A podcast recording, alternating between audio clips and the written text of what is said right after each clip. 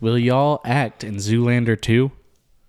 Um, I don't know. I haven't even tried out yet. I probably need to do that. Yeah, I mean, if they send a contract over, I can do just about anything. I could do just. What's your favorite role, Chase, you've ever had? Send my favorite Your role. favorite role you've ever played, yeah. Um, You got to come up with something now. Come on. um, husband. Let's be honest.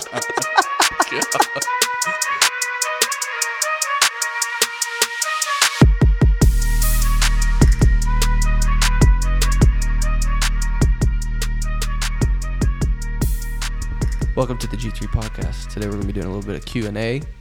So we got Seth asking us some questions, What up? and uh, me and Chase will give give our best answers to you guys. Thanks for shooting the questions over to us. Yeah. If you have some, message us on Instagram, Facebook, email us at growth3podcast at gmail. What else? Call you can us, smoke text signal us. us. Carrier pigeon. Yeah, Yeah. yeah. You beat me to it. If you have a telegraph, Go ahead. send it my way. Yeah, whatever. Just get us the question. That way we have more uh, content and we can answer your questions. too. Stomp on the ground in Morse code. Yes, Okay, whatever. All right. Feel with my barefoot shoes. So go ahead, Seth. Go ahead. What is your definition of being a man?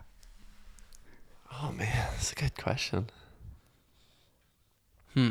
I think I know what Tanner's gonna say, so I'm just gonna sit and wait. Oh my god. Hard work. Hard work, dedication, Dedication. boy. Uh, there's another Waking thing. Waking up before sunrise. Uh, That's what it feels like to drive a Ford Ranger.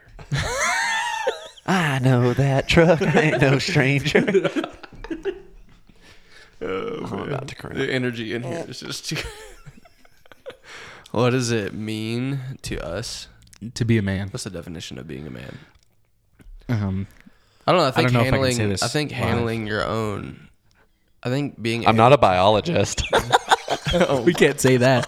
Cut that out. Cut that out. you can't say that. Viewership just went. Wait. Viewer discretion advised. exactly. I think the my definition of being a man is being able to handle yourself um, the way that you're supposed to handle yourself. So in all situations, so like if you got to get to work, you got to get up and get to work. Get up and get to work. If there's a situation like we talked before, like going on in your family, and you're like a peacekeeper or a peacemaker, make it happen. You know what I mean? Go in there and go and handle the situation. Um, doing what doing what you're supposed to do, I think is manning up and doing the hard things and doing what you're supposed to do. I guess if I broke it down to that. yeah, I think we and we talked about it a little bit in a prior episode. Um, doing the things you need to, even when you don't feel like doing them. Yeah. Uh, I think that's a big part of being a man. And in the That's Bible, tough. it That's talks about question. being meek. And a lot of people have thought, like, oh, just stand back, let things happen, don't stand up for yourself. That's how they take meek. Hmm. But I heard meek defined in a better way, and it's essentially having a sword and knowing when and how to use it. Right. So I think that is a big part of I think that's a big part of what it means to be a man. Like have your sword and know when and how to use it. So I've got a follow up question with that one as well. All right, go for it. Does that not also apply to women as well? Not necessarily having a sword, but doing the right thing, knowing when to do the thing that you need to do, that sort of thing. Does that not apply to women as well? Yes, I think it does. But there's different roles, and this is going to be very touchy at some to some people. Yeah. Here, let me preface Tread this lightly. before you go because I think it'll help. All right, go for it. Men and women are Equal, let me equal this. in separate departments. Is Let me it preface yours before you preface mine. yeah, That way we're all- men, men and women are equal, but they each have their strengths and weaknesses. yeah, that's what I was about to say. So let's say there's like a hundred units, like men have a hundred units of what it takes to be a man. Women have a hundred units of what it takes to be a woman. But there's varying levels of all of the elements that go into those units. Yes, It's not equal across the board in all the subcategories, but all together equal. yeah, different equal jobs. but equal but different. there's yes, there's different Tread lightly. Yeah. Different. Well, there's different.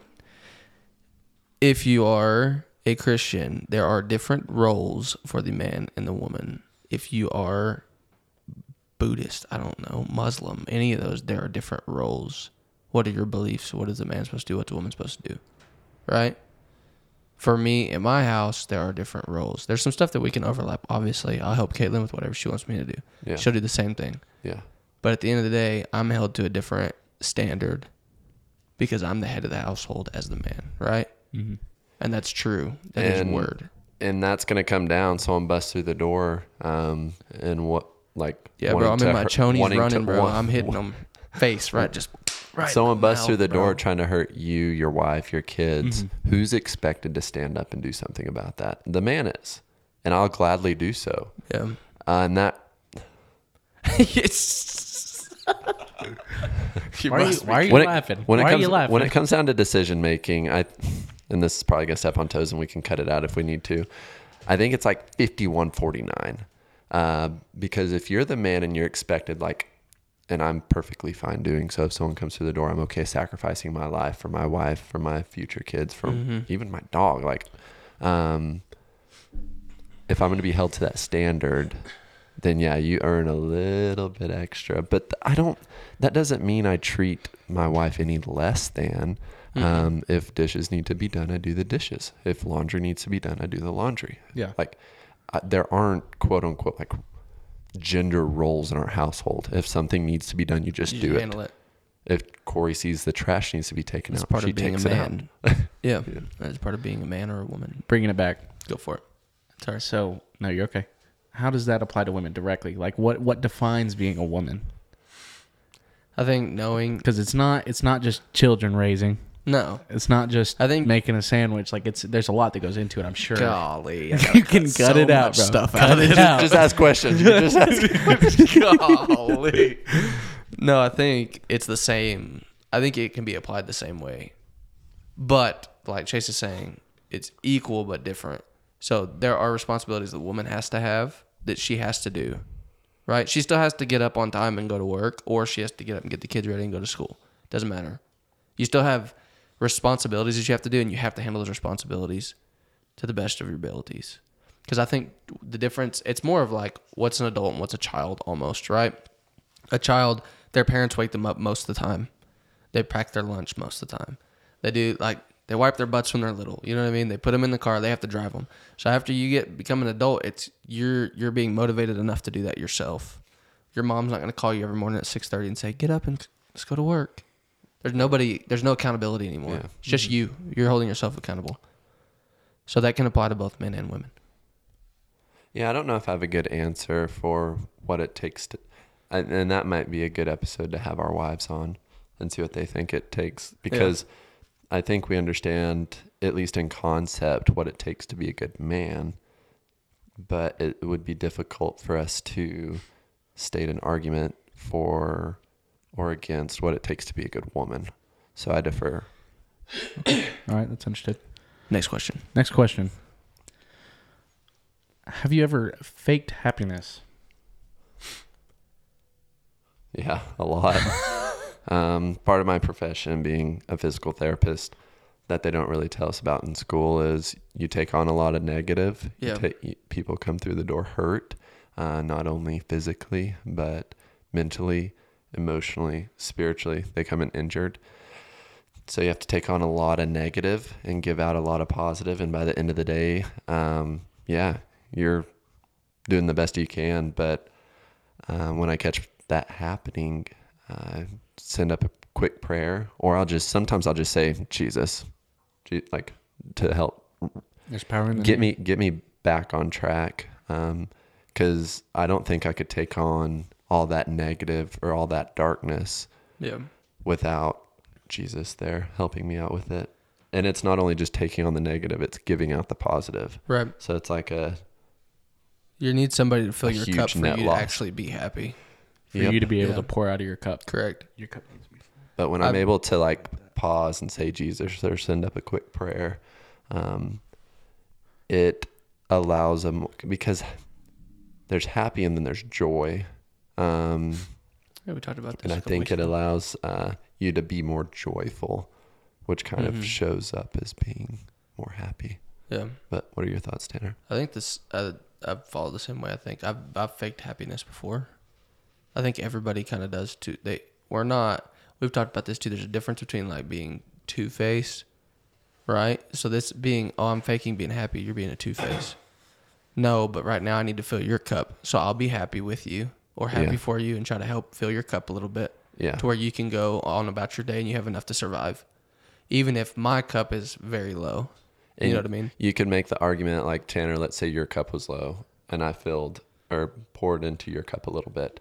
Well, if you're able to take what I poured into your cup and give it to three other people, we're at a net gain here. Yeah. Um, there's more a pyramid happiness scheme, universally.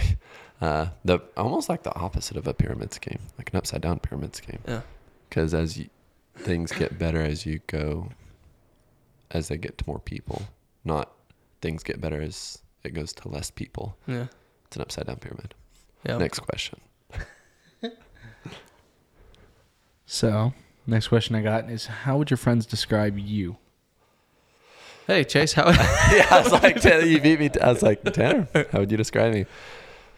Mm, I'll describe Chase, bro. There you I'll go. do it right now. Actually, that way it makes it easy, and then we'll flip flop. I, don't, I don't have something to cry into. So if I start crying, just No, I think positive. Chase. Um, so I think.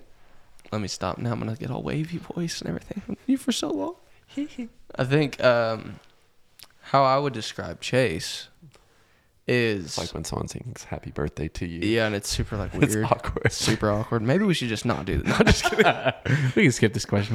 Let's come back to this later. Um, no, I think it's like Chase is the hardest worker in every room, even more so than than myself, and that's what pushes me to be better.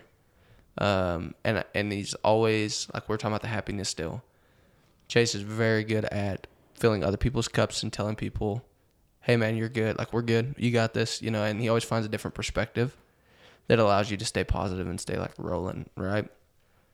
Um, super good accountability partner. If I need something, I'm like, hey, dude, I'm struggling. You know, he's always praying, especially if you need something. You're like, hey, dude, uh, this is rough for me this week or whatever. He's like, I'm praying for you. There's like one of the first ones to step in. So I don't have very, I don't have a very big circle.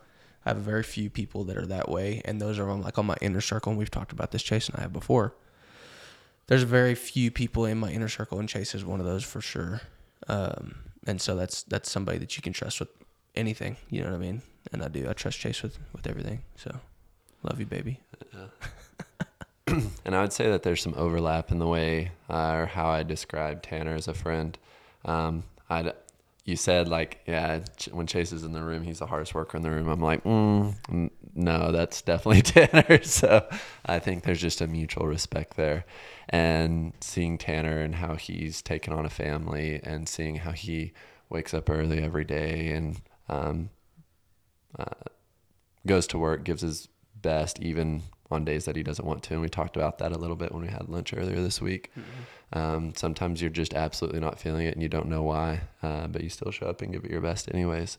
So, and you, you know that you know the people in your life that like in the middle of the night you blew a tire or you're stuck in the mud, literally or figuratively speaking.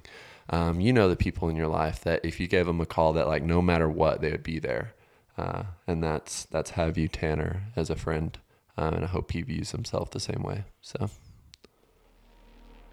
Next question.